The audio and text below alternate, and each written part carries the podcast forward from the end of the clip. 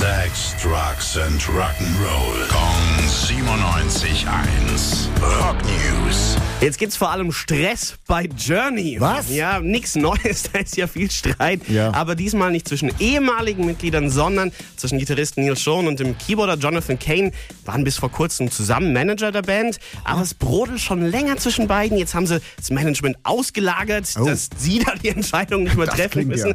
Und jetzt ähm, kam eine neue Unterlassungsklage von Neil Schon.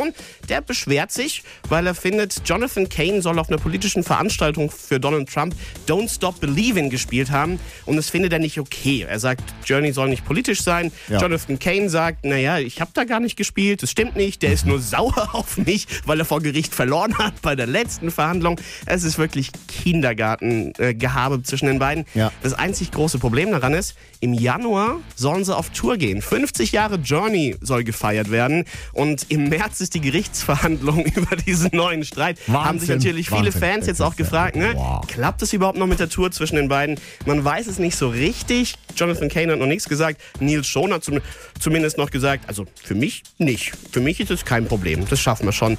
Aber so wie es zwischen den beiden zugeht, ist es in meinen Augen noch nicht so hundertprozentig sicher. Ja, vielleicht will man nur, dass man über Journey spricht. Ja, vielleicht, aber es gibt auch viele über diese Kindergarten-Tortenschlacht hier zu Ja, sagen. Dankeschön, Tim.